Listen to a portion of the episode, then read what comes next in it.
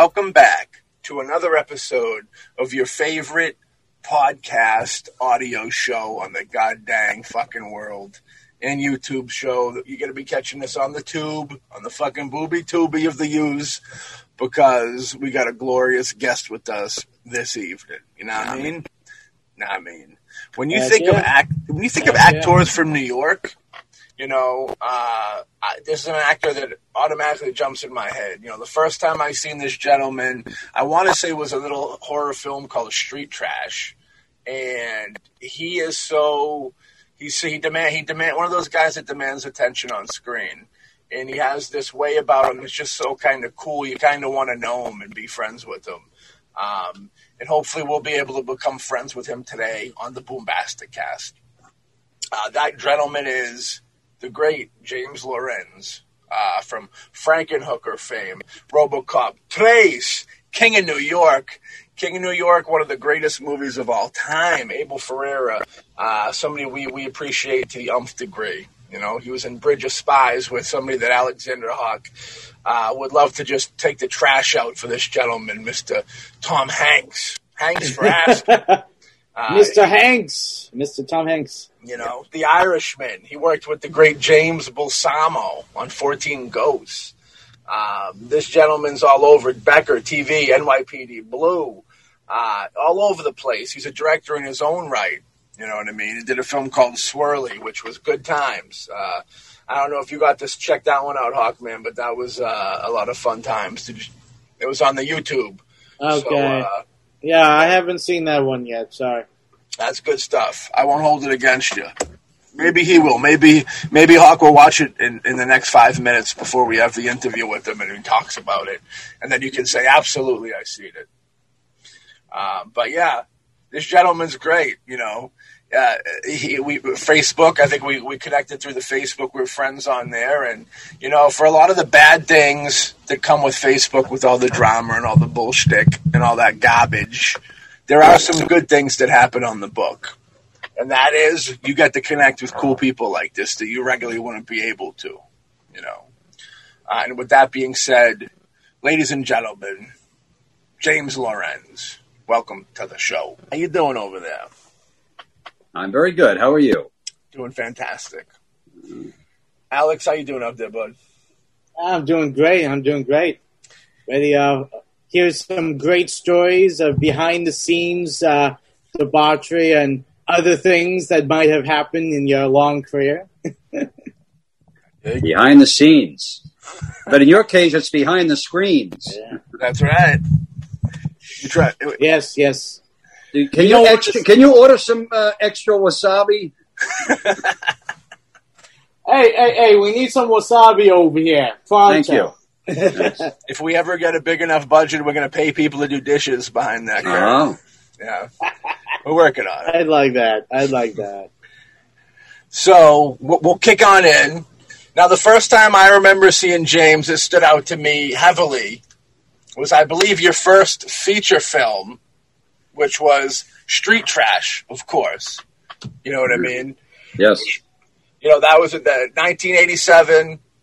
You know what I mean? What I remember, the, the two things I remember from this the most is the colorful gore and your colorful character. You know what I mean? Um, uh, I, I, I, I love that character. The wisecracking, you know, kind of like the boy next door wisecracky type deal. Um, it's got kind of like a, a little Bart Simpson in there. Like there's a little bit of Bart Simpson vibe going. You know what I mean? Wow. Mm. I think so. Yeah, sure. You know, you got J. Michael Muro directed, and uh, Roy Frumkes. You know, he also did a really cool. Uh, I believe it was a Dawn, uh, Day of the Dead documentary. He did a Romero documentary that was really Do- cool. uh, Document of the Dead. I Document of the Dead. Yes, right. that was very cool.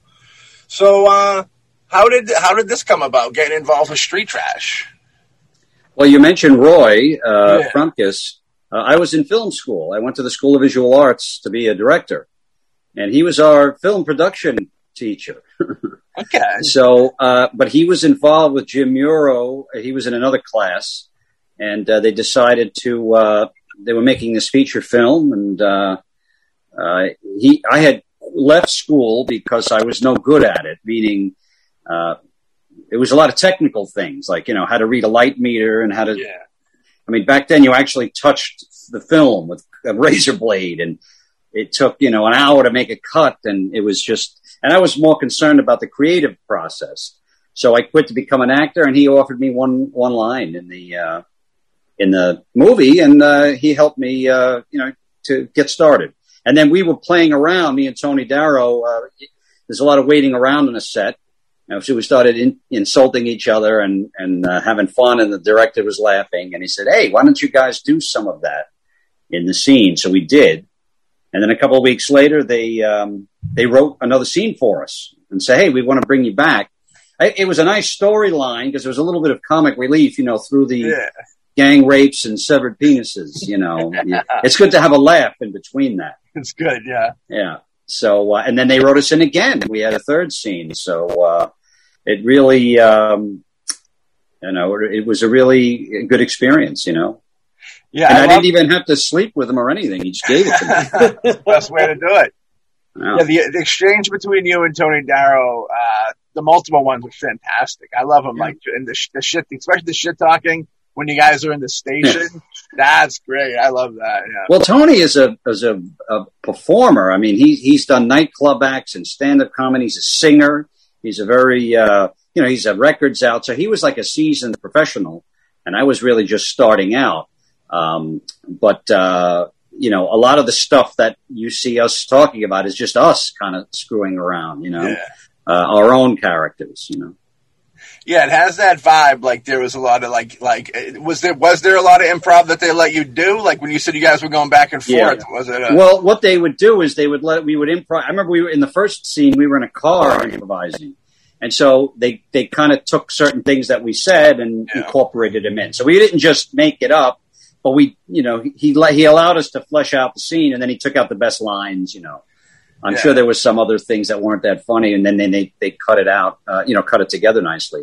But uh, they they allowed us to to you know create, which is. Uh, you know that's that's a most times when you get a job uh, as an actor you you you know you say what's written and you Yeah, don't leave out a period or a comma you know because you know there's writers involved and all kinds of things and they get very you know um, uh, possessive of their work you know and they, they Yeah. don't want but some directors are like they, they want to just bring that energy to it you know and and make it the best that it could be so he, he allowed us to to you know contribute a little bit uh, I I love how much of a slick talker you are, and you get those little like insults in. Like there's a there's a line of dialogue where you were like. uh He's like, oh, you hate my, you don't like my food, the food we make, and he's like, you're like, oh, I was eat, I was eating the food when they when they ra- uh, raped and killed your wife. I it was just like, I don't know. That's awful. I shouldn't have never said that. That's terrible. yeah, but it's it's it's all for the for the celluloid. It's all for the the great. But you know, the, the the editor did a good job in in also picking out the takes that we did and putting dialogue from another take off camera. Like they really created that. You know, Yeah. because when you're doing a film, it's it's pieces as opposed to if it was a play, it would be nonstop and you would just watch it. But like he took lines that we mumbled from other takes and put them together, so it looked like it was one conversation. Yeah, yeah, yeah. The uh, that you know what with, with that that's, I thought that was a very memorable part to the film. So like, did do you think that that helped you get into the next film? You know what I mean? Yeah. With, that, with that, Oh no, absolutely. I, um, you know, I, I put together a little uh, tape of my scenes. You know, I had about five or six minutes in the movie, and I, I got an agent and a manager, and uh, just on that thing, and I, I, um, you know, I, I got, uh, I got into. I was on a TV series for a while on CBS, and and I thought, hey, this is going to be easy. I, you know, I. Uh, yeah, yeah, and but it was just you know timing the way that went out. So yeah, that that it was one line. I had one line, and I, and I was eating a banana, and then that kind of parlayed it. So you never know. You never know what what's gonna what something will lead to. You know, you could think, oh, this is just some dumb little thing, or you know, nobody's going to notice me, or whatever, and, and then you just don't know. So it's uh, it uh, it really got me started, and uh, you know, So that me. that whole thing started with just eating a banana, and that that's what came from. Yeah, I was eating a banana, and then I I remember I said, "Listen, why don't I have a bottle myself and I take a slug, even though it's not Viper." You know, I was Yeah. trying to pad my role the best that I Yeah, could. yeah, you know, little bits of business. You know, and they said, "Oh yeah, that's a good idea." And then they worked out at the end. Believe it or not, Tony Darrow they shot a scene where he melts Yeah, and they uh, I don't know technically they weren't happy with it, so you don't see it, but they shot him, and you know with all the I don't know what color he was, but, you know uh, him melting. So I'm really the only guy that survives in the whole thing, I guess. You know, Yeah. to be the new Don. Well, that's what I think happens because when you when you when uh, when when Tony goes down and you're left there and you're kind of like, all right, guys, you're working for me now. They don't really Yeah. have any like, uh, no, we're not. They're kind of like, okay, boss, like they're just gonna fall in line. You know what I mean? I would love to have seen a sequel of that that character move on where he became the. That would have been good. No, no sequel, no sequel. No, no sequel. You can't you can't touch that anymore. Yeah. Although it's funny, Roy had did write a sequel, uh, and he told me that because so much time has passed, he called it Street Trash Three instead of two. skip right over the second one. yeah, he went right to the next one. You know, That'd be fun. That'd be a fun Yeah. world. The uh, the well, traveling. Jim blueberries. Euro, you know, Jim Muro also created a very nice career for himself from that. You know, uh, he's the top one of the top Steadicam operators in Hollywood. Yeah. Uh, so so he he works on all of uh, Kevin Cameron. Costner's movies. He's worked with Clint Eastwood. Uh, as a matter of fact, Street Trash, the whole movie is shot on Steadicam. So that movie was almost like a reel for him yeah. uh, to see what you could do uh, visually, because that was a new technology, you know, back in the 80s, you know. Uh, now it's like, you know, the, the cameras themselves have their own little Steadicam built in, so, so to speak, to, to, you know. But he had this giant contraption that he had to wear. And, uh, you know, you, you, you run with the camera and, uh, if you, you know, it, it's, it's actually a beautiful film to watch, technically, believe it or not. I mean, the subject matter is questionable, but the, the actual, uh, the, the cinematography and the lighting and all that is top notch, you know?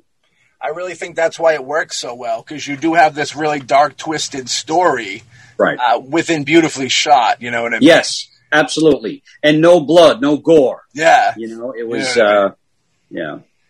You know, ki- you know, uh, you know, 120 Days of Sodom. There, that movie's a little more extreme, but I think that that kind of fits in the f- same category. Are you where, like, comparing Street Trash to Pasolini? to a degree, to a degree, yeah, they'll like that. They'll appreciate that. Yeah. Where it's Oh, boy. Wow. Now you're going to bring in Francois Truffaut in a moment. yeah. Where it's No, like we uh, didn't have anybody eating their own feces in Street Trash. I've got to, you got to give Nero credit on that one. I tell you, the manja, manja, no manja scene. Yeah. Yeah. Well, that's the thing about that movie that's crazy, and kind of like a Serbian film of more recent times, where like they're, the the subject nature is like horrifying, but they're shot very mm-hmm. nicely. You know what I mean? Did you did you see the movie that Abel Ferrara did on Pasolini? I did. And how was it? I didn't see it. Did they? Did they? T- it's more about him, right? The, his whole career, or is it about the making of Salo? I thi- like, I believe it's like the because he he died right before the movie came out. oh, okay, I so didn't I know think that. I, I, I think it's like the last couple weeks of his life. okay, Uh, it was very good, like super Yeah. artistic. Uh, that was Willem Dafoe, right? Played yeah, him? Willem Dafoe um, did a superb job. It's one of the most realistic oral sex scenes I've ever seen in a film. Uh, is in that film. They they touch base on the death. They don't go too deep into the death. You know, Abel Ferrara is a master filmmaker. I love Abel Ferrara. Um, you know, unfortunately, he kind of makes films out of the states now, and we don't really get to see all of them. Unfortunately, like that one was held. I didn't see that for years till after it came out. Um, and then like uh, he did what uh, another he did another New York movie uh, with um, Gerard. Uh, Des uh, Perdue? yes, yes, yes, yes, yes, where he was like a politician or something like Oh, that. okay. That was good too. Um, but yeah, uh, the Pasolini film was really cool, and then when they when he get they do show the death, and it's it's really vicious. Where like I believe uh, there was like these local hoods, so to speak, in that area that like prostituted, and every now and then he'd like hang out with them, and uh, they followed like one of them and, and him went to the beach, and I guess a group of them followed them there, and then they like robbed him, and I think they stabbed him, and then Oh, like, wow. they, they, they drove over him with a car, and like that was the end of it. Oh, It's really a dark, but he had a weird.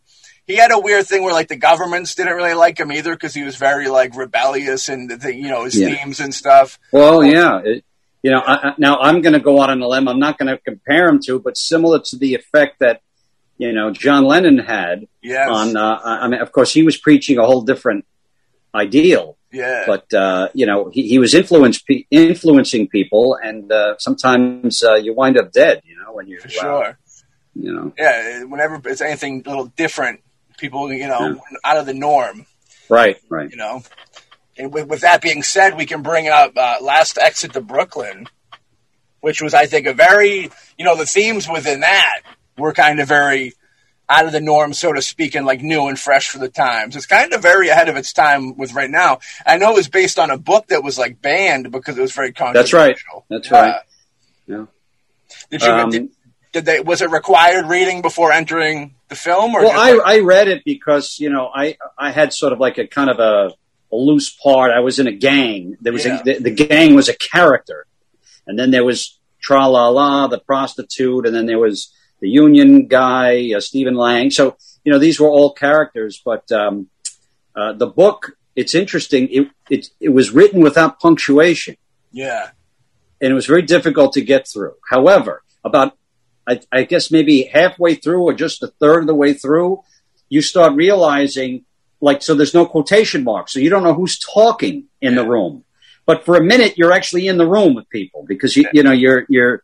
So it was uh, Hubert Selby is the guy who wrote that, and he was on the set all the time too. So uh, he he actually has a cameo in it.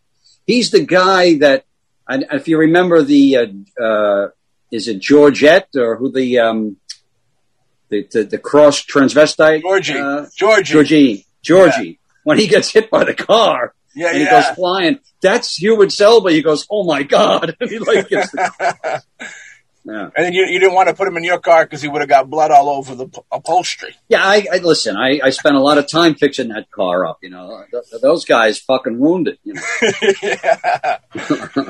um, what, what did you? So did you get a chance to meet the author on set?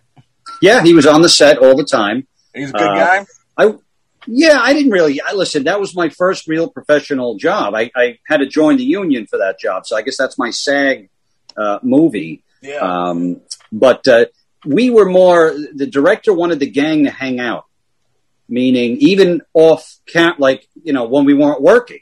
So the gang was. Uh, it was me. It was Jason Andrews. It was Sam Rockwell yeah. and um, Stephen Baldwin Baldwin and yeah. Peter Dobson.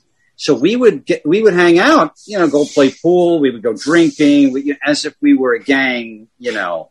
yeah. And that was uh, that was interesting. Um, but uh, the they um, he encouraged that, but I didn't want to hang around Hubert Selby. I didn't I didn't know these people, you know. Yeah, yeah, I was too busy stealing sandwiches from the craft services table. yeah. I didn't realize it was free. See, so I was taking it home with me.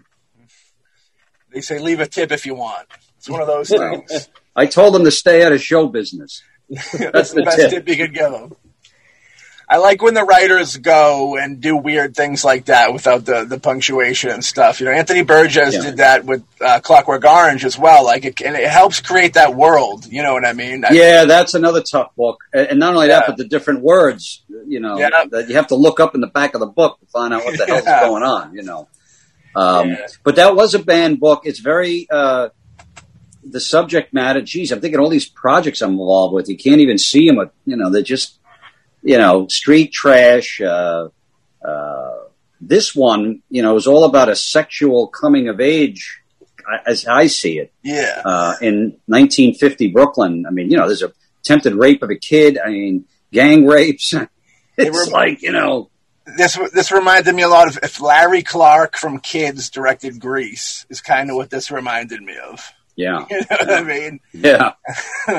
But it was uh it was it was good times. And was it You know, the guy, the director, Uli Yeah. Edel, German guy, yeah didn't speak a lot of English, so it was very, it was hard to communicate back and forth. However, he couldn't find a street that he liked in Brooklyn, right? In Red Hook before it became trendy. So he built a set that that whole thing is a set two blocks long. The Yeah. diner that we hang out is is a set. It's fake. but the you know it looks so real with the grease on the walls and, and the whole thing. And I remember the first day on my on the set, we shot nights a lot. And so you get in your costume. So I'm wearing these clothes from the 40s, you know, and Yeah. I'm walking around the street. I'm like amazed, you know, and I look and there's garbage all over and there's newspapers on the floor. So I'm walking around. I pick up the newspaper. So this nut had newspapers printed up from 1950 and ripped up and thrown on the floor. They were actual daily news, like with the you know comics and the and and ripped them up. Now nobody knows that but him and maybe the actors. Maybe the actors didn't know. I don't know. But that sense of realism, you know, you're involved with something you know interesting, Yeah. special, different. You know. Yeah. So how was it with working with that ensemble cast? There's a lot of a lot of cool folks in there that would you know. Well, I didn't. I, I was mainly with the gang, and and and uh, I, you know, got got got to hang out with Jennifer Jason Lee, Yeah. and I made a I made a very good friend on the set there. His name was John uh, Costelloe, and he played the, uh, the the union guy that falls in love with Ricki Lake. He gets her knocked up. He's Yeah. like the motorcycle guy on uh, yeah. and uh, we became you know very it's like any other job whether it's a movie or whatever you've done in your life there's always one guy you meet on that job that that's kind of with you like Yeah, you, a friend you you you you stay with um and uh but the set was a lot of fun there was uh, i remember burt young bringing his own bottle of scotch every night um, oh yeah it was you know it was uh it was it was uh I, I, it was fun it was it, it was there's a lot of a lot of stuff happening on the set you know The good old days of uh, Hollywood. Yeah. Yeah, J- Jennifer Jason Lee was fantastic in that film. You know? I remember listening because I wanted to learn as much as I could. She was arguing with the director, saying, I, I, feel like I'm going way over the top uh, with this character. It doesn't feel natural to me. And he's like, no, no, no, no. I, believe me, trust me. I know what I'm, I would. And he was absolutely right because um, uh, while we were filming, when said, go fuck your mother, like this kind of Yeah. over the top, but it works in, in, in the, you know, in his, you know, it's a very dark, well, he also made a movie called Christiane F. That's, that's another, uh, um, dark film, a German film about a prostitute. yeah. Um, so he has a lot of experience with that. So she listened to him, like trusted, you know, because some actors, they don't, they just won't do something. They don't care what you say. Like, I don't want to look like a fool, like, you know, or I don't want to act like it doesn't, but she did it and it worked. So good, good performance. Yeah, it is a very bleak film. You know, it really Yeah. is. The um, Alexander over here is an actor as well, so we can relate. Yeah. Yeah. Can relate definitely. Yeah. Uh, yeah, I mean, yeah. I mean, you know, I, I'm, Mhm. go on. Yeah, I was going to just say that it's uh, it's great when you know. I mean, when when you're an actor on stage, it's all about kind of the symbiotic relationship with yourself and the director, where you know you come in with an idea of how to portray it, and then you know the directors. I mean, honestly, I think their biggest main thing is to tell you because they know they see the overall how they want everything to go, whether. Um, I remember I had uh, a director who told me, always go too big. If you go too big, I can pull you back. But if you can't get too big, I have nothing to work with. Yeah. Yeah. So, I mean, that's the way I always, always see it is that, you know, you go Yeah. in, you try to be as big as you can, and it's the director, if it's too much, they pull you back. If they want more, you Yeah. try to give them more. Yeah, I mean, I get, but you, the the key there is you have to have a director that knows what he's doing. I think. I, I, That is well, because you know I- I've I've worked on things and seen things that I, I was you know that did not work and were not the correct thing. You know, this director uh, from the last exit to Brooklyn is kind of known as as a uh, a very organic guy. So like when I auditioned, there was no script. Hmm. Uh, he he met people like and had meetings, and if he thought you were funny or thought there was something, he just cast you. That's how I got the part. I well, I wrote a little monologue for myself, but it, it had nothing to do with. It had to do with uh, uh, pissing in the middle of the night. I, I, anyway, the, the idea is that he thought it was like there was something there. I was doing something that you know I got lost in the monologue, and so you know, some a, a lot of directors cast that way. It's not about let me see you read the part Yeah. you know, and then, you know, I'll, it's like, well, wait a minute, you've got, some energy. You know, it's, it's funny. That's how I, I, got a small part in um, King of New York, and I, I got to meet uh, uh, Abel Ferrara for the audition. I yeah. went to his loft, and we're sitting talking, and he's like, ah, he's this real character. Yeah, yeah. Making coffee. It was like I was at his apartment. It, it, this was not in an office or anything. So we sat and talked for about, I don't know, a half an hour. And finally I said, well, you know, is there anything for me to read or is there anything? He goes, no, no, no, no. Yeah, I'm, going to use you. And I said, well, was what? And he goes, I don't know, I don't know, maybe a cop or something, I don't know. Like so, so, so they they get people I think that they find interesting and then plug them in. You know, yeah. To, uh, that's you know, that's one style. You know. Yeah, I think uh, it's one of those things where it's like they want they they see the work beforehand, they meet the person, they want to know that they're going to click with them. The most important thing is that they click. I think you know what I mean. I think you're right, but also, you know, the best if you're a truthful actor, you're going to be who you are. I mean, yeah, you could play a period piece and a character, but if the basic character is is honest and truthful and and there's something interesting happening, that's kind of at least you're halfway there because sometimes sometimes you cast the wrong people. yeah. And, and, there's not much you can do, you know. I was I was miscast in something recently, I thought, and um, you know, they t- well as soon as I got there, I was told uh, we're going with the Connecticut accent. I, I, don't even know what that is. You know? Yeah.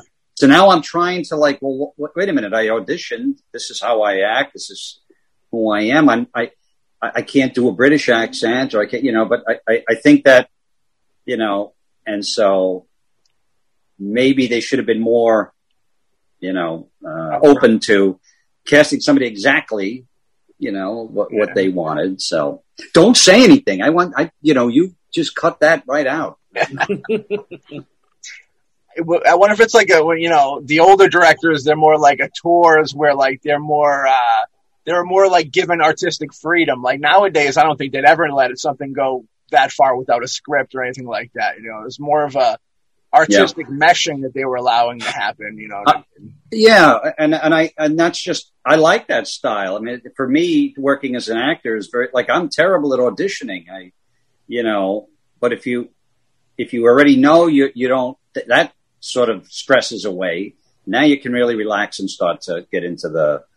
Uh, whereas, uh, and that's due to, to my lack of education. You know, I, I should have went to school and studied, and you know, uh, I, I kind of just winged it. You know, and it caught up well, with me later in life because yeah. now, well, they, they don't call for that shit. Now you've got to yeah. do, uh, you know, you've got to come up with some kind of a, a skill or something that you know that you can, you know.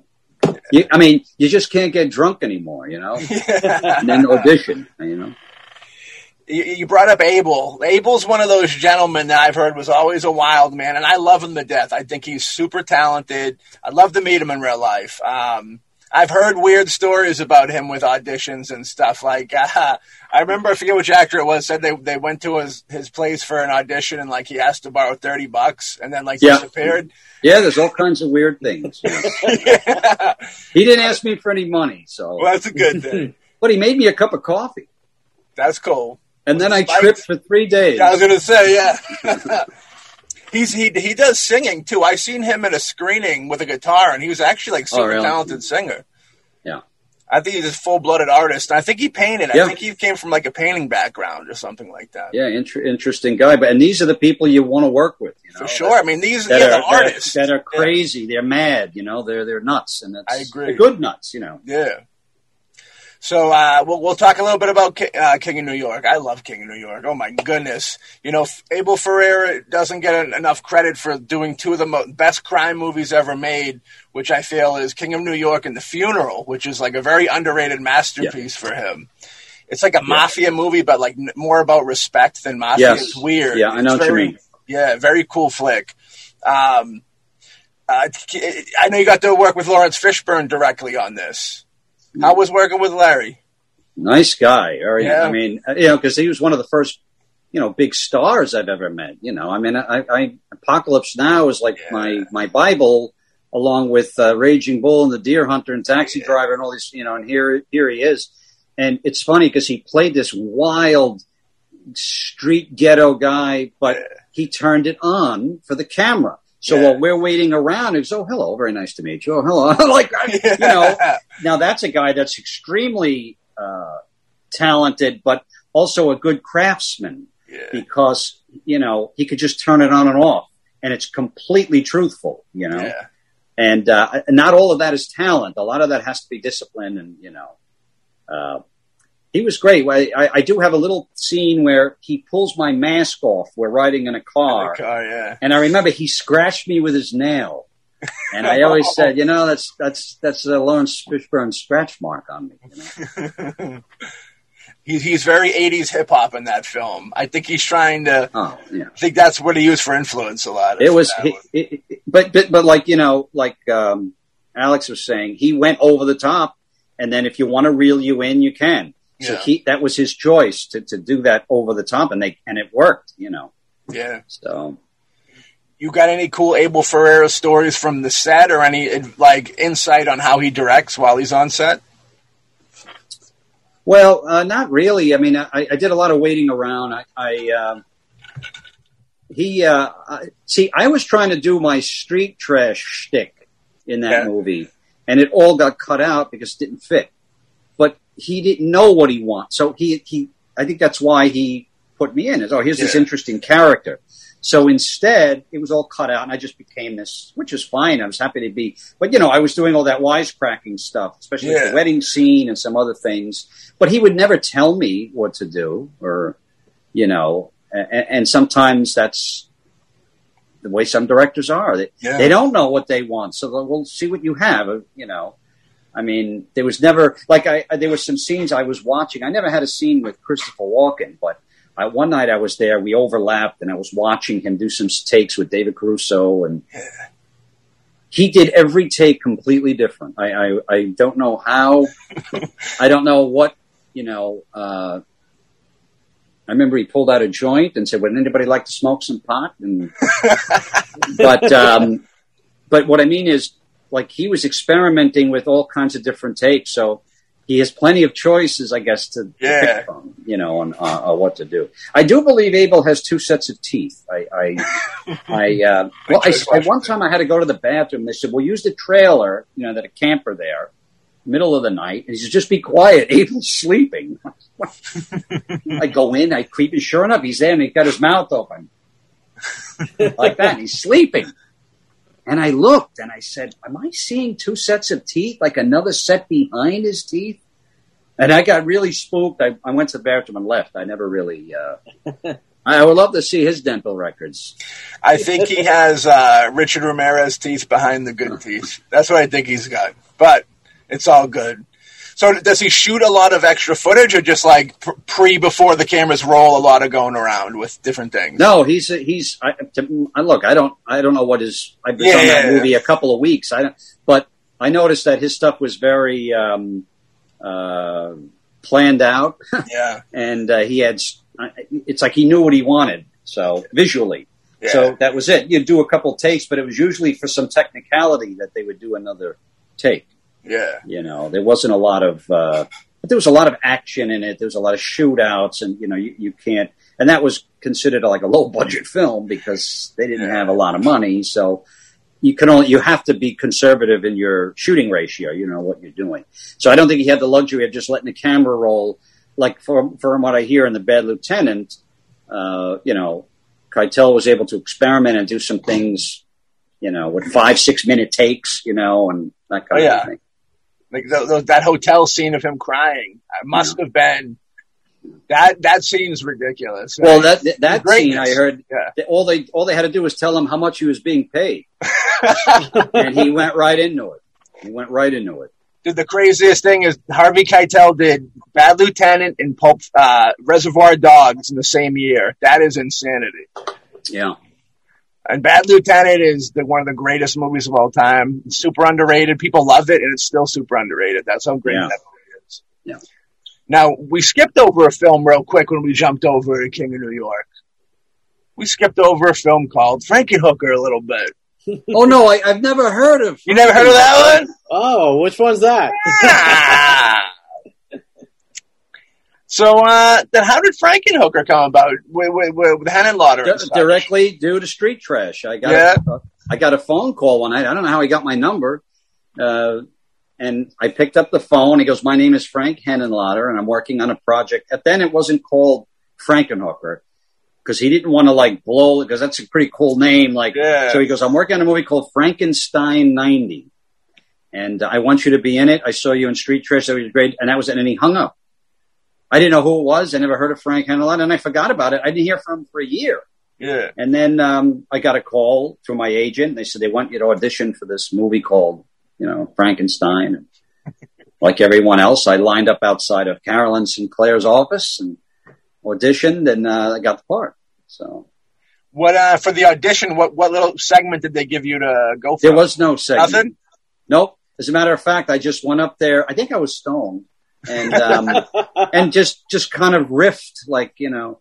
I, all I remember is I said, "Boy, that was a wasted." Aud-. That's how I felt. Like Yeah. whatever it was, it's like I don't know what happened there. Like I was just Yeah. improvising with the casting director, and she said to me, "Well, that was very interesting. It was like W.C. Fields on acid, and I had no idea what that means. I thought I was like, you know, doing a Cary Grant type of, uh, you know. So, uh, but then she, the second meeting, like I didn't, they didn't offer me the part right away. I, I then they said the director wants to meet. And then I that by then I had read the script and then I had to I had to talk because I, I didn't know anything about it and I had a problem with the drill in the head. You know, I Yeah. said, "What is this? I don't understand. I don't, I don't you know. I was just a kid." Well, that's So he goes, "No, no, no, no. You'll be Yeah. very funny in it. You'll be good. You'll be good. Don't worry about it." And I was like, "Okay," you know. and then that was it. Well, I assume that script was very raucous. I can imagine, like, uh, what what was your when you first read that script? What did you think? It's so wild and zany. Well, the the the the, the humor didn't come across in the script, Hmm. and that movie I would say is more of a comedy than a horror film. I I, I Uh, agree. not a comedy, so uh, more like a comic book, I guess. yeah. And and Fantasy that's why that's why it was so popular, and it like kids rediscovered it 20 years later. That's why it's still we're even talking about it.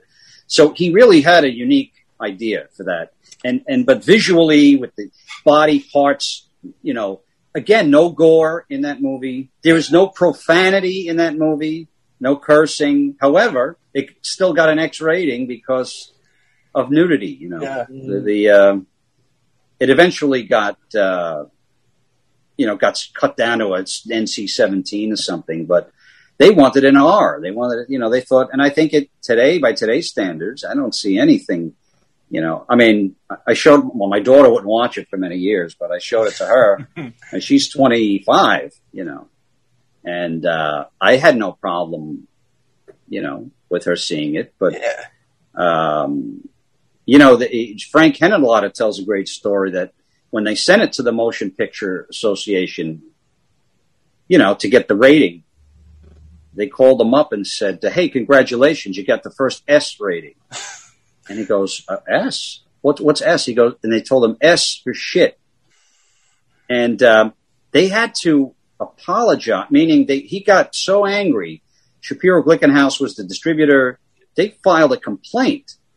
Who the hell are you? Yeah. You know, that's why this rating system is such bullshit. You know, like uh, they decided the movie was shit because they just didn't like it. You know, not not not because of any. You know, uh, I mean, I'm just thinking there there there are scenes in, you know, well, I guess 121 Days of Sodom will never get a release here anyway. Doesn't matter. Yeah, no, he had an issue with that too. Well, what did you use for? Did you have any uh, like different, interesting inspiration going into the Jeffrey character to try and get into that role? Uh, well, he allowed that was a real case of uh, of a collaborative improv- improvisation because I spent an awful lot of time alone in that movie. No one on the set, walking around. All right, now walk over, do this, do that, and I was like, t- in my mind, I was like, geez, this is pretty well. One, not interesting, and you know, two, uh, you know, again, I wasn't see a seasoned actor at the time. I probably could have made that character a lot darker Yeah. had I done what he wanted me to do. I, I think he was a little mad at me, but then he realized well, wait a minute, I'm doing something a little bit different with this mumbling and talking, and and these improvs were coming from all kinds of crazy places. So so then he started saying, okay, that's good, that's good, get rid of this, do, you know. So like he was sort of directing the improvisations, Yeah. and then you know we would do a couple of takes, and luckily, you know, we had the same sort of sense of humor and nostalgia. Like he understood a lot of references that I was doing to the, you know, from the Honeymooners or the Twilight Zone or whatever, and so it it was um, that helped me find the character because uh, I, I wasn't uh, I didn't know how to find a character. You know, yeah. I was just doing myself. I, which I think, I think helped made the film better. It- you know, it's definitely a zany. I mean, if he was going for a little darker, like his first, his first basket case film was super Yeah. dark. You know what I mean? But what I mean is, if the guy had none of that mumbling and Yeah. just was morose, and maybe if I if I did have some type of inner thing, it would have been a whole different kind of movie. Oh, know? yeah. might have been better. I don't know. Maybe you would have gotten that R rating. I don't know. I think the campiness. I really think the campiness of it, like that, that fun Yeah. feel of it, is like That's what I meant. Campiness. It is. It's that there's this tongue in cheek quality Yeah. about it that you know. I think that's what does it. It's kind of like when you do maybe talk about the Sam Sam Raimi films. Evil Dead is straight. Yeah, over. right. Exactly. Evil The Dead Two is a going in the screaming mouth. That kind of. Yeah, yeah, yeah, yeah, yeah. Yeah, Evil Dead Two is more of a mixture, and then Army of Darkness is kind of like almost more comedy than horror by that Yeah. point. Yes. And I would But also, that. Yeah, also he had some themes in that movie, like any great director, whose films we're still talking about. I mean, absolutely. th- there's so many movies have gone you don't even hear of. You know, there, there were themes of that movie that were per, that were in there that, that it wasn't. Uh, it, it- you know, they were subconsciously. He, he he talks about the treatment of women, the misogynistic uh, uh, uh, behavior of men, uh, drug abuse, yeah, crack. I mean, we're making fun of this Super crack, you know, but this was at the time was the hot was this was the you know the whole yeah. city was infected with you know uh, uh, the the pandemic of uh, crack. You know, Yeah. Yeah, yeah. It's funny. Well, not funny, but yeah, we often forget that that the super crack because I, I did the super crack thing has got to be one of the best. When they pull out the the super crack, is I laugh so hard for that. But it's like, yeah, you forget that it's it's an how many people the, was lives were ruined and Yeah. died, and it was a real. It's still a problem. I mean, you know, as you know, now they just it's with opioids and it's other you know cheap ways of you know getting high. And uh, I mean, I smoked a lot of crack for inspiration uh, on that movie. Uh, quite a bit. It's good for you. Nowadays, it's good for you. When my two front teeth fell out, I quit. the new vitamin C crack. yeah, and Lauder is great. I love Henenlotter. Uh, Yeah, we're actually going to be uh, appearing later this month. Uh, Frankenhooker is showing on Shutter, uh, which is the new uh, horror station, yeah, and we're going to be on Joe Bob uh, Joe Bob Briggs' The Last Drive-In. hell yeah, hell yeah, So he's going to have us as guests on. I think they're going to show the movie, and then we'll talk about it. You know, yeah. Yeah. How was the reaction to Frankenhooker when it first came out? Nothing. Nothing, nothing at all. No, it well, the, the it, didn't really get a full blown release. I, I, I have to say, you know, and uh, so it it, it kind of played at midnight shows, Yep. colleges. It got it, it did very well on VHS because they had this talking box and these I great that, ideas yeah. and how to market it. Yep. And then when the DVD came out, it got some attention, but it never really. And then it was it was literally twenty years later when kids, teenagers, discovered the movie. Yeah. And then you know people were calling me, "Hey, we want you to come." I, I would uh, be, appear at like at a horror convention, and Yep. and all of a sudden, hundreds of people are like kids, like like, "What do you mean you watch this movie?" You know, Yeah, yeah. and and that's why I say because a good film will persevere through time. It wasn't just an exploit of, you know, not that there's they're bad. I mean, some of those movies catch on, but not everything can be Last House on the Left or Right. or Halloween. You know, there are hundreds of movies you've never even heard of that never went anywhere and no one will ever remember. So the kids, I give the kids credit. You know, if we could get these kids on crack, then we'd be talking about something. Super crack. It'd have to be uh, super. Uh, oh, I forget what. Uh, there's something else terrible going around right now. Yeah. Always something. Always something. Yeah. You know what I mean?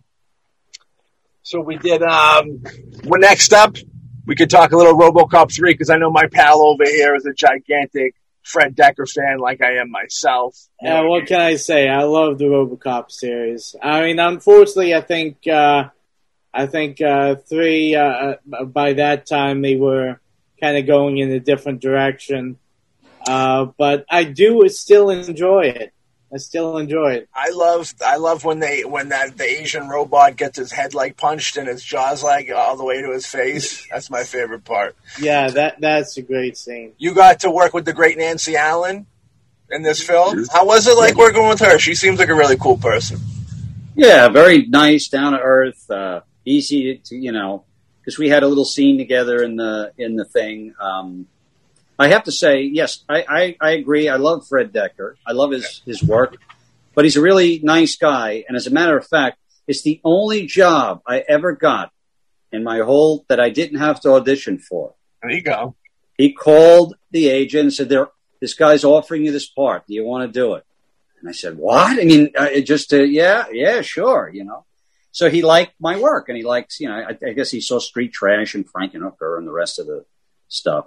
Uh, Nancy Allen was very, very uh, sweet, and um, uh, you know, we we like sh- we because the whole thing was sort of tongue in cheek at that point. Yeah. I guess when you're on RoboCop three, um, but it was very good. She allowed me to. Uh, did I improvise anything there? A couple of lines or whatever, and you know, but she played, you know, uh, a very believable cop uh, and she was also uh, quite attractive, I thought, in that. Yeah, she's got a good history. She did a lot of the early uh, De Palma films, I believe. Oh yeah, yeah. Well, well she's a real actor. I mean, you know, uh, like th- that type of a movie. Again, it's it's you, when you're on the second and third sequel of something.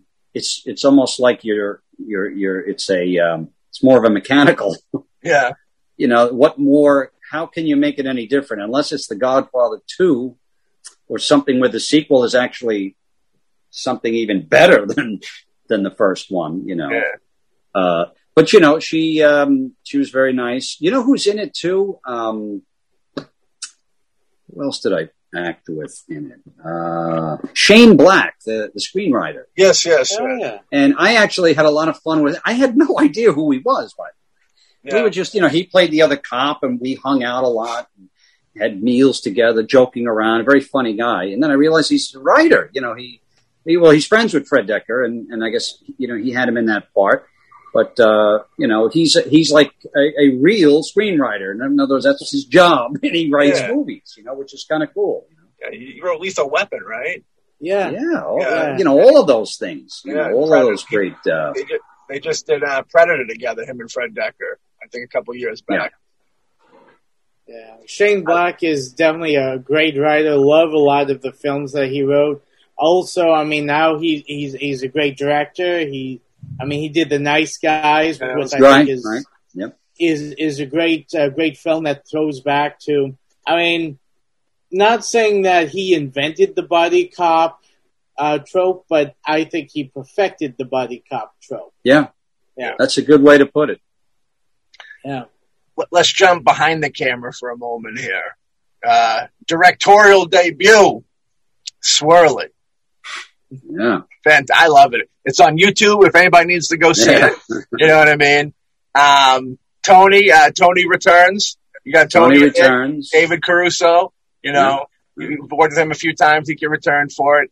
And the story is, uh, and I believe the Frankenhookers were uh, producers were almost going to get involved with making a, a feature length film of this at one point. Yeah, well, uh, it was going to be a feature. Back then in the old days, what you yeah. would do is you would shoot a couple of scenes to raise money. And uh, especially when the lead character is an ice cream cone, you got to have some kind of thing to show somebody that, well, it's not exactly what you think it is. It's, right. Uh, you know, it's a drama. It's a, it's, it's a gangster movie. It's a horror. It's a lot of different things. It's not. So, um, and that's how it became a short. I just had enough footage to kind of put some kind of a linear story, but it was it wasn't intended to be that. Um, but uh, yeah, it's it's. I, I, wanted to make something because I used to love Mister Softy, the ice cream yeah. truck.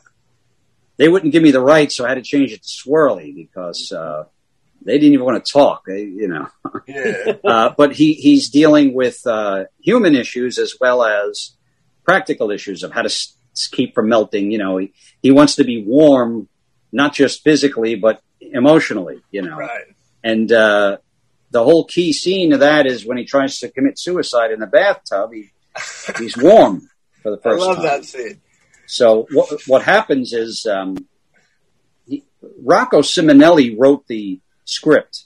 He, he's the guy who wrote the Substitute, uh, the Okay. Substitute series, Hmm. and um, so when he when Caruso refreezes him, he wakes up and he's in a mental hospital. You know, like what happens? You try to you, you try to harm yourself. You got to go to therapy. You got to get medication, antidepressants. You know, and he decides to re re come back in his life and. Um, so I, I, I'm going to make that one of these days. I still have the script. I want to shoot the original. It's very simple, very similar to Frankenhooker in terms of uh, campiness. Yeah. So, but there's, you know, like the suicide scene is what uh, Shapiro and Glickenhaus didn't like. And, and then after I was talking to them for a while, I realized they wanted to make a children's movie. They wanted to make a G, like they saw a kid's movie. They didn't get, they didn't get it. Hmm. I think Jim Glickenhaus got it, but you know, he was directing, he, he left, he left the country. He was directing a, a movie called McBain. Yeah. And so now, you know, you've got these people in the production, you know, producer's office who literally were running errands on Frankenhooker. And, Yeah. you know, now that they're telling you what they want and what it's going to be. And, and, uh, I didn't, I already writ, wrote the script. I wanted to get an advance because once they give you a dime, they're in. They can't afford to, you know.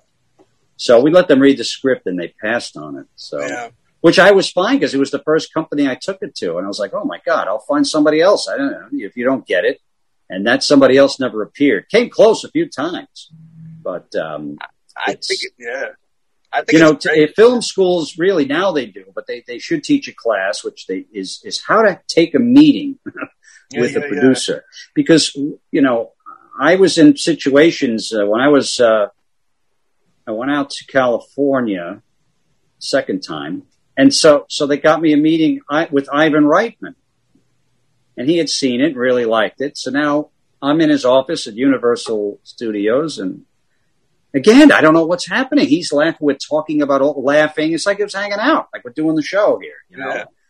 And uh, he goes, "Well, listen, you know, anytime you're in the neighborhood, you're in, come on in." And you know, that was my cue to say, "Well, listen, here's what I'd like to do. Here's how I'm going to do it.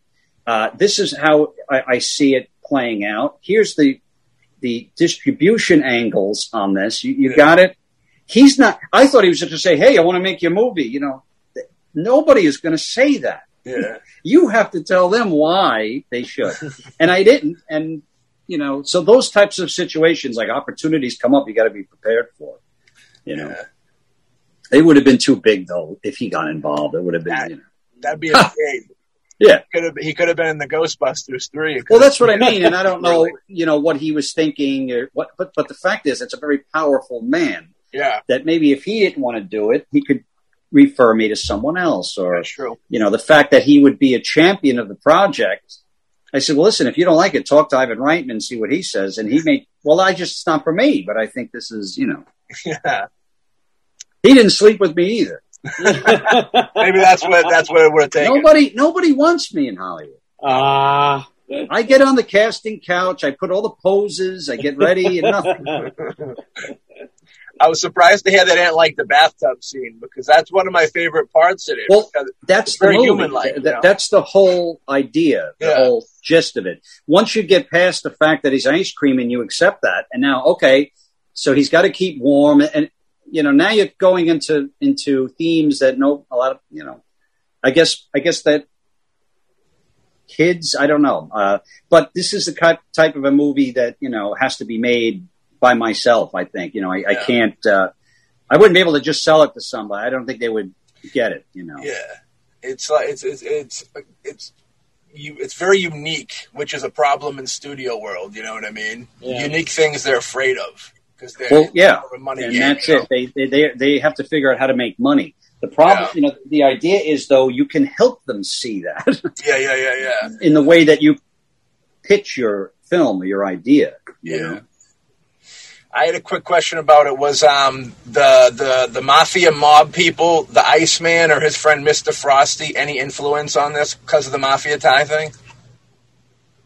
No, Okay. no, but now I realize it was. yeah, I was say, I'm like Mister Frost. I believe one of the like his one of the guys he killed, his buddy was called Mister Frosty, if I remember correctly. well, they didn't want to even give me their lawyer's name. I, I, I tried to explain what I was doing, and I said, uh, you know, and they were like, "What is this? A porno movie?" I was like, Oh, "No. I'm making this," and they were not interested. I said, "Well, can I can I talk to your legal department?" No, and they hung up. Really? So I, I told Glickenhaus, I said, who, who, let's just call it swirly. In other words, it makes it more, you know, like Mr. Softy is only known like in the East Coast and I think London, I think New York and Philadelphia. So we can make him more of a universal character. It's still the idea that he's an ice cream cone. I don't, I wasn't tied to Mr. Softy in that way. We don't have to worry about it, you know, to change the costume a little bit, maybe, you know. Yeah. Yeah, it's interesting. They, yeah, Martin, the, the, yeah, they want, they um, don't, anything that might, you know, not make them look good, they don't want nothing to do with. Right. No, I think they had other activities going on that they didn't want to bring attention to. There you go. That's probably it right there. Uh, money laundering, anyone? I believe it. We got uh that you were part of the Jerky Boys film, which was fun. You Yeah. know what I mean? Um, I, you know, from my age, I remember as a young teen, those when those albums came out, those were fucking the biggest thing in, of all time. They had like clippets on the on WBCN, the radio and stuff. Yeah. It really took over, and that was like their time. You know, the Yeah. first ever Crank Yankers. You know, Crank Yankers is a big deal, but they don't talk about the Jerky Boys as much as they should. Yeah. Um, what was it like? Where how'd you get involved with? I know you did. You become friends with Kamal after or Uh, before? After. Yeah, I, I After? didn't know those guys at all. Um, I auditioned, and that was one case where I remember they called me back like six or seven times, and I was like, "This is getting ridiculous." Like, you know, I I said, "How many more times?" Like, you know, they kept because it was down to like two or three people, and I guess they couldn't decide on who they wanted to cast. And Yeah. luckily, I won that one. or maybe not so lucky. I don't know. Uh, but uh, yeah, I got to know them, and, uh, and he's actually uh, a very good friend of mine, if not my best friend right now. That's cool. And he's Yeah. a filmmaker. He he makes um he made a few horror movies, I believe, and some other. He's made five. He's made five features. Yeah, have not. You wouldn't even know that this guy was on the Jerky Boys. This is a, you know, he's in the vein of Abel Ferrara. I mean, guys that don't give a fuck. He doesn't. He doesn't try to raise lots of money. He he shoots stuff for very little money. He gets them released. He gets them distributed. And uh, as a matter of fact, that's what I was going to plug at the end of this. Uh, absolutely. So, uh, yeah. he um, he just finished uh, a series that I, I'm in. I've got a pretty good role in it uh, called Crash the System. It's a science fiction series. He shot two seasons worth, and um, you know it's in the process of you know post production. But I'm really curious to see uh, how that how that gets accepted because it's a, it's a new uh, format. Instead of shooting feature films now, you know, a lot of folks are doing these, breaking it up into, and then because there's plenty of outlets now, you know, Yeah. they're dying for content. As some of these, not not the big ones like Netflix, now, but some of these secondary streaming platforms, they need content, and so it's a great way to get to work, get your stuff seen, and you know, appreciated. Yeah. Now he's a New York native as well, right? Yeah. Yeah. How you know? He's how, actually a native. He dresses in a grass skirt and he paints his face. He's got a bone in his nose and everything. He's a native. I just I just recently friended him on the book, so hopefully we'll get him on the show soon. Uh yeah, the uh that was a good times. I remember that being a lot of fun. Um what was I gonna say here? I got lost in the sauce a little bit. The uh Well, we're, jumping around all of I know. Let me see, Jerky Boy, Jerky Boys. Well, oh yeah, the the like the community. The, how much of you? I know you took a little break uh, with the acting. Yeah. You took on a more more artistic role. I remember, um, which was very commendable. I thought that was a great. I seen that video. I thought that was awesome. Yeah. That was a lot of fun. Yeah, I try to lie my way through. Yeah, Yeah, so I'm starting all over again. You know, I, I started acting again in in 2015, and I have a manager, but uh, it's I'm a different type and person, and I think I've also learned a lot more, you know, Yeah. just through life experiences. So, you know, uh, that's why I'm, I'm curious to see how this, uh, how I come across in the series because it's nothing like, uh, you know, the, Previous the, the, the things I did in Frankenhooker and Street Trash. And some of it is, I think, Yeah. but you know, I think that I, I've, uh, I've learned to shut my mouth a little bit more. Did you notice any big differences from, uh, with the return from when beforehand to now? Now, other than digital, of course, probably. Well, just that no one has uh, returned my calls, you know, so I, I, you know, but that was ha- that was you know happening at the end of the first one. No, no. Uh, uh, what, what's different is uh, you know uh, a, lot of a lot of the auditions now and meetings are are, are either Zoom or self tape, self you know, and that's very difficult for somebody like me where I, I like the energy in the room, and I'm having a lot of you know when you when you do this they want the actual performance like they're not seeing anything like hey this is something i like this tone, you know tone or whatever. And you really can't get a sense of that by watching your audition you know Yeah.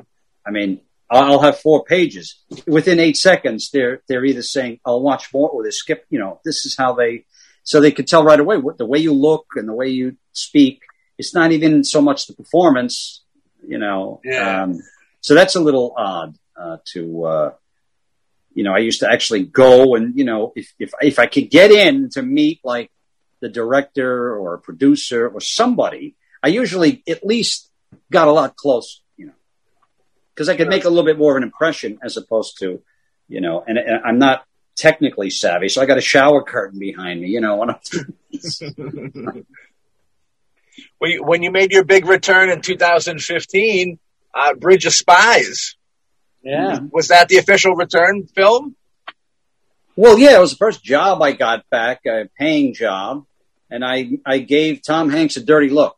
My ah! return job, and they left it. in. As a matter of fact, I was in the trailer. It was very Yeah. funny because he's on a subway, and I just like what the fuck, and you know, and it was in the script that that that little scene. You know, that was Spielberg, and he's another guy that. It's all up in here. He, Yeah. I've never seen a guy work so fast in my life. This is a forty million dollar movie, and he's running around holding gels and Really? like shooting scenes so fast, which is which is it's nice, you know. Instead of like let's just to Brooklyn, you'd wait hours, you know, Yeah. for the adjustments, and you know, you don't have to do that much anymore, especially with the digital. I mean, geez, the existing light is beautiful now, you know. yeah, yeah. Well, I know the new cameras pick up light perfectly. Yeah. Yeah, Spielberg. I mean, it doesn't get much bigger than the name Spielberg in film. No. Uh, did you, you any any stories or, or, or inside look at what it's like to work with that gentleman on set? Well, the only thing, I mean, I was a part of a group. I, we were in a subway car, you know. He was But there though. intro- but he, he introduced himself. There were like four of us that were in the shot. He introduced himself and he called us all by our first name when he directed us, which I thought was pretty amazing because there's hundreds of people yeah, there. And I understand, uh, like that's probably part of his greatness in terms of he knows he's famous and he's, you know, he's this thing, but that he looks like at one point he asked me, you know, I want you to move in on the. It was, James, right? Like he said, uh, so I'm like, shit, you remembered my name. You know, that was, I, I think there's, it's a, it's a big deal, you know, Yeah. just to be associated and even in, in an extra part or a little, well, they called it a bit. I wasn't really an extra. Uh, that was the best nine hundred dollars I ever met made. hell yeah. But uh, yeah, so that was it. I, I, it was nice to get that that part. I think there's multiple facets to good directors. You have like the technical side where they know all their technical, but then they have their dealing with people side, and he kn- But he knows. I, I believe Yeah. Spielberg is the technical side. yeah, And he just casts people that he knows are perfect for the parts. And you know, my part wasn't that you know uh, you know important, so you don't spend a lot of time on that. But that's why he cast people like Tom Hanks and uh, you know, and even some of the minor characters. They were perfect in in the like you know. I, I don't know. I mean, I've seen footage of him directing actors. It's it's it's nothing like you know. Uh, listen, I need you to do a Connecticut accent on this. You know, it's, it's, Yeah. It's like like he'll ask you, "What do you feel about this?" Like you know, and make you part of the of the equation instead of that you're as an actor, you're just trying to give him something. Yeah. Like you know, he wants. He didn't sleep with me either. Ah, Next time. did, Mar- did Marty Scorsese sleep with you? Uh, he gave me a prostate exam. ah. That's good enough. I'd take that. One or two fingers? That's the question. One or two. Oh, he's got thick fingers. They're like bananas. Those fingers. And they got mustaches and big eyebrows on them. They got big eyebrow mustaches on them. Uh, another gigantor, huge filmmaking name, Marty Scorsese, and especially being a New York uh, dude, that has to mean a little extra to you. Yeah. being able to work Well, he started all this trouble for me. You know, when I was a Yeah. kid, I watched his films, and that's what I wanted to do. Yeah. And you know, it was easy for him, but not me. Uh, anyway, no, he, that was great to get that little uh, little thing in uh, I, the Irishman. Yeah, the Irishman. Yes. Yeah, you know, the best part of that was uh, I got to watch two great actors work, and uh, Al Pacino, in my mind, is, is has surpassed them all now. I, I uh, he he was amazing. They were all, and then, but as I was watching them, I realized, my God, they're just some guys having fun. You know, Scorsese would come in, they were laughing. You know, and this is kind of nice, like to make your not only your living but your work Yeah. like this. Like everybody's part of it, you know. But uh, uh, the reason why I respect Pacino so much is um, so there's the scene where he's yelling at us in this office and he's screaming at us and he's like, "You dumb motherfuckers!" and he's spitting. I remember he spit and a thing went right under my lapel, a, a ball of spit. I was, I was like, God, this is fucking great," you know. and um, so he now this guy's 75, 76 years old giving his everything. They would stop rolling, and the guy's like wobbling to come in and help them. He says he's an older man. This is not, but he's giving this performance, right? So after they shoot all of his stuff, now they turn the cameras around to get our reaction, right? And that's you know that usually that means everybody on the other side goes home and they they bring in a PA or somebody to read the script, and and you you got to pretend. Well, he not only stayed, he gave the same performance off camera, Wow. meaning he wanted our reactions to be him. You know, and, and I mean that's that level of nuttiness, right? When you think about it, is is so inspiring. You know, Yeah. like Abel Ferrara, like you know, guys that get totally immersed in it. Yeah. In other words, it wasn't. He could have left. He was tired. He's working all day. But not only that, given the same spit spewing speech, not being filmed. Yeah. It's not about him. It's about the guys, you know, watching him. So I've heard that story a few times of like, you know, great actors that when they could go home that they do the reverse, you know what I mean? listen, there's, there's that famous story in On the Waterfront, you know, with with Brando and and um, and Rod Steiger, and Brando does this great scene. Rod Steiger, they turn and Brando left, and and Steiger was, how dare you? Like, this is one of the most touching moments of the film. You know, the, whole uh, "I'm a bum," you know, that speech, Yeah. and the guy left. and so Yeah. whoever's reading it with them, I, you're not going to get the same, you know. That's craziness. Yeah, Brando's a madman. He's an interesting character. yeah. Now I know that you said that you, you're you're not like a you're a movie fan, but maybe not like the the biggest, and you got like ten movies that you like to watch on continuous rotation, so to speak. I believe we got um, "It's a Wonderful Life" is in there. Uh, it's a Mad Mad World. Um, let me see here. Twelve Angry Men. Um, we got Twelve Angry Men. Them. It's a Mad Mad World. It's a Wonderful Life. What are some of the other ones that you enjoy?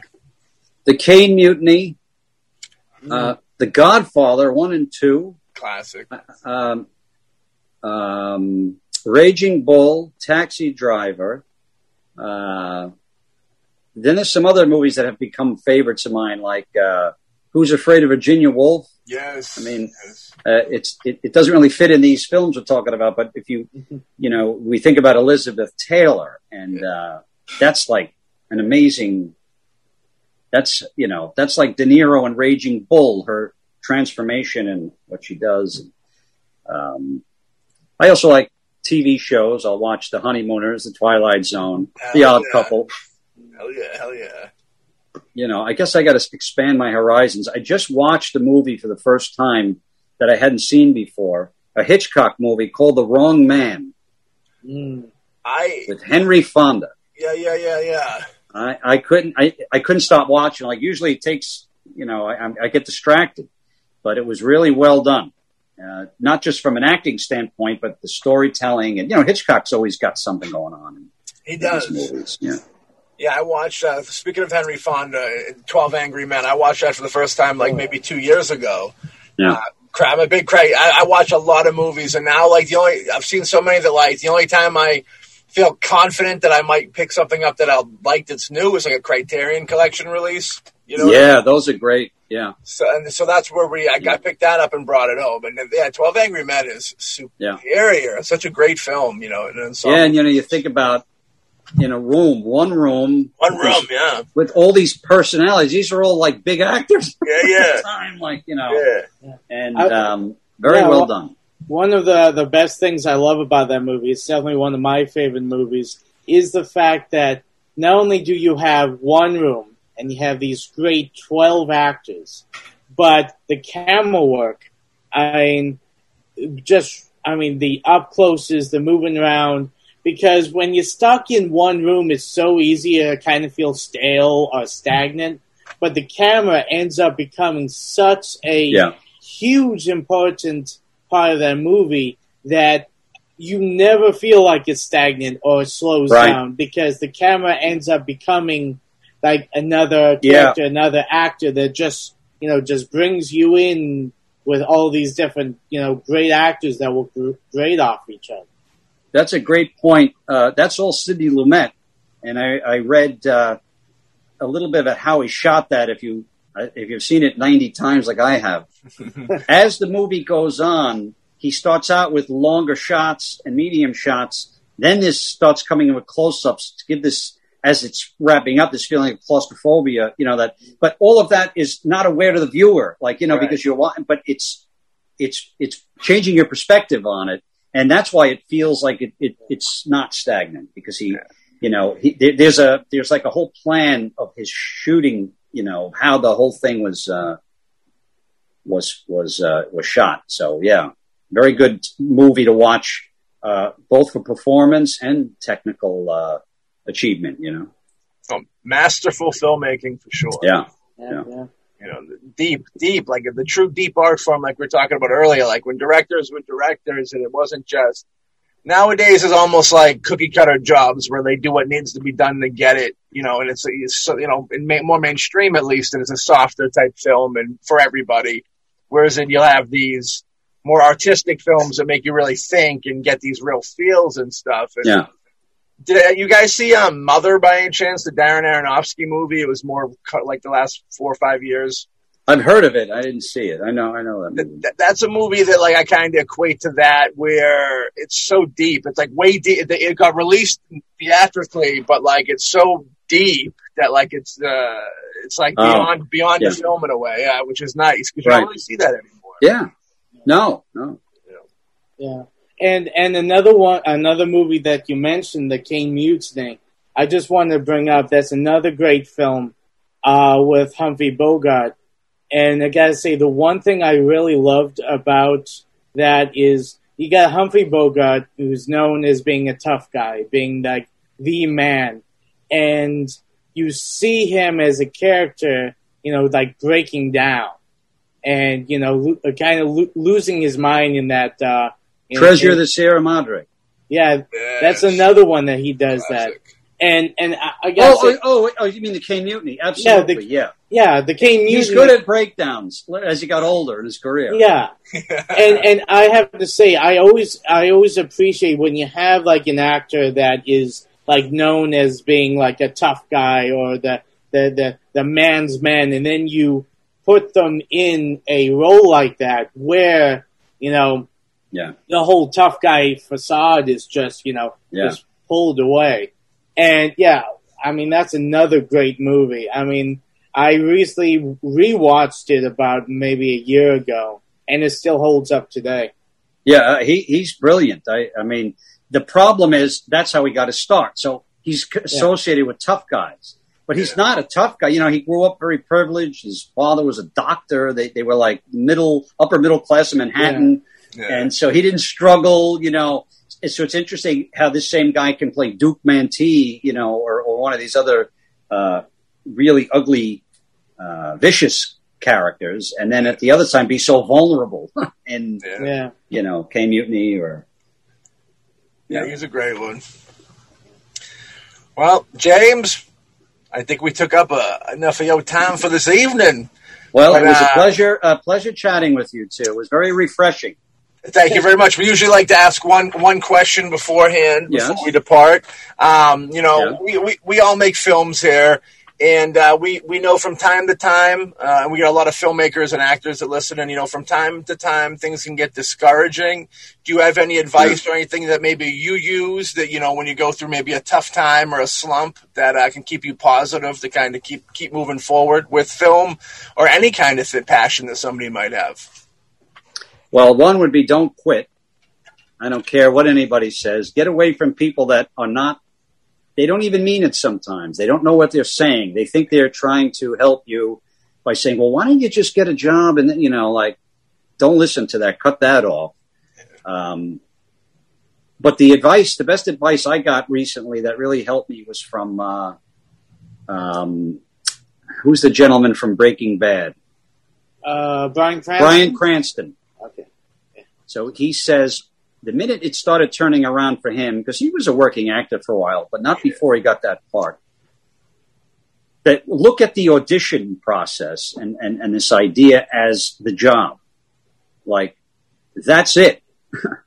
so put everything you have into that, all of your energy, or if you get lucky enough to get an audition, instead of just saying this is only two lines or this is, you know, um, whatever, I'm not going to, I'm never, actually do the performance. I mean, you know, uh, it's hard because sometimes all you have is two pages of script and you kind of don't know, but, but, and that's your, that's your job. You know, you've, you've been cast to do this audition and do it and give them your take on the character. And if they call you back and say, Hey, listen, would you mind doing that one more time? This time we'll pay you. then it, then, then it's a whole different thing. You know, it, it's, whether it works out or it doesn't work out, you got to be able to walk away from it, you know, that kind of a thing. Also, if you could prostitute yourself to producers, that helps. Try and sleep with all the big directors. well, that was great advice. We thank you, sir. Do you Well, want to? boys, very nice talking to you. do you, do you want to tell anybody where they can find you uh, or any projects to keep a lookout for? I know the Kamal project is on its Yep, way. the Kamal project is called Crash the System. It's a series, science fiction series. I don't have a release date, but uh, I would say probably before the end of the year. And uh, I'm also waiting on another film I worked on uh, uh, a couple of years ago. I think it's about ready to come out called The Stay, and it's a uh, it's a, a horror film, a straight out horror film. Um, and I play a guy that's in a uh, owns a hotel, a haunted hotel, that kidnaps a female guest to sacrifice to Satan so he can get the soul back of his possessed sister. I think I said that right. I like that. Yeah. we'll be on So, the uh, lookout. Keep a lookout. Hell yeah. We really appreciate you coming on. Same we love here. everything you. you. do. We're going to continue Thank you. supporting. Uh, you Right. ever want to come back on again? We would love to have you. We'll be in touch. You know what I mean? And uh, Yep. let, this, let this be a vessel to promote all your stuff, man. Thank you. Thank you very much. A pleasure Thank being you. on your show. Absolutely. All right, Have, take have a good care. day over there. We'll catch up with you soon. Very Bye. good. Take care, fellas. You too. Thank you. Okay. Bye bye. Bye bye. Great. And folks, with that being said, that was uh, another glorious episode of the Bombastic Cast. My brother Alexander Hulk, how you doing over there, Alexander Hulk? I'm doing good. I'm doing good. I'm doing good. that was a lot of fun. Um, Heck yeah. great, the great James Lorinz. Like I said, since the first time I seen that dude on camera, I said this dude's cool as shit. He has a presence about him. Uh, he's just uh, very likable. Uh, you know what I mean? He's just somebody you want to be around. Um, he, you know, he took a little break to, to raise a family, which is more important than film, and there's nothing more honorable than doing that. That decision, I have so much respect for. I don't think people even understand. Um, but yeah, I, I, hope to see him and pop it up in more stuff. You know, he, you know, iconic films before the break coming back. Iconic films, dude. Scorsese, he's killing it, dude. Working with Kamal. Kamal's a good dude. We're gonna get him on the show. Uh, we maybe we might just work with James in the future. That'd be a beautiful thing. Love to work with that dude. Uh, great dude. Love to have him on the show again. And uh, do you want to say anything, Hawkman? Oh, got nothing much more to add. Just that uh, uh, he's uh, he's one of the, the many different um, actors that that I appreciate because you know he's constantly doing it, and and like a lot of a- other actors that we've interviewed and we're going to interview in the future, he's one of those that you know you might not know his name, but you know his face. You you see him and you might be like, "Hey, I really like that guy," and then you know years later you're watching The Irishman and you're like, "Hey, I know that guy," and he's one of those guys that stays in your mind. And I always appre- appreciate that character actors like him who you know are constantly out there and constantly doing stuff, and uh, and I, I always always appreciate that I don't think they get enough love that they, they deserve. Because a lot of people just like, oh, that's, you know, you know, I like, you know, Robert Downey Jr., I like Chris Pratt, which, you know, is great, but there's a lot of great talent out there that don't go up to that heights that I think are even better and, and more enjoyable actors to watch. And I definitely recommend you when you watch a movie, don't just watch like the stars. Watch the supporting actors. Watch even the extras because you'd be surprised what you can see. And sometimes that's where the real talent is. Yeah, I always pop. He's Chris Pratt to me, baby. And I always pop whenever I see James in a film. And I'll say one more good thing about that dude before we sign off. Super talented, charisma for days the charisma and presence that he had on screen was so golden that you know it, it picked him up. It picked him up, and he, and he, was shooting with it. You know what I mean? He was doing. He was killing it. You know what I mean? Yeah. And uh, yeah, super happy to have that dude on the show. That was a great show.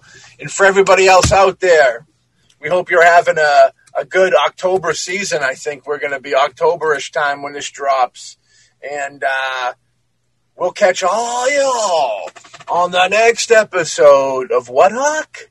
The Boombastic Cast. The Boombastic Cast. Peace. Ah.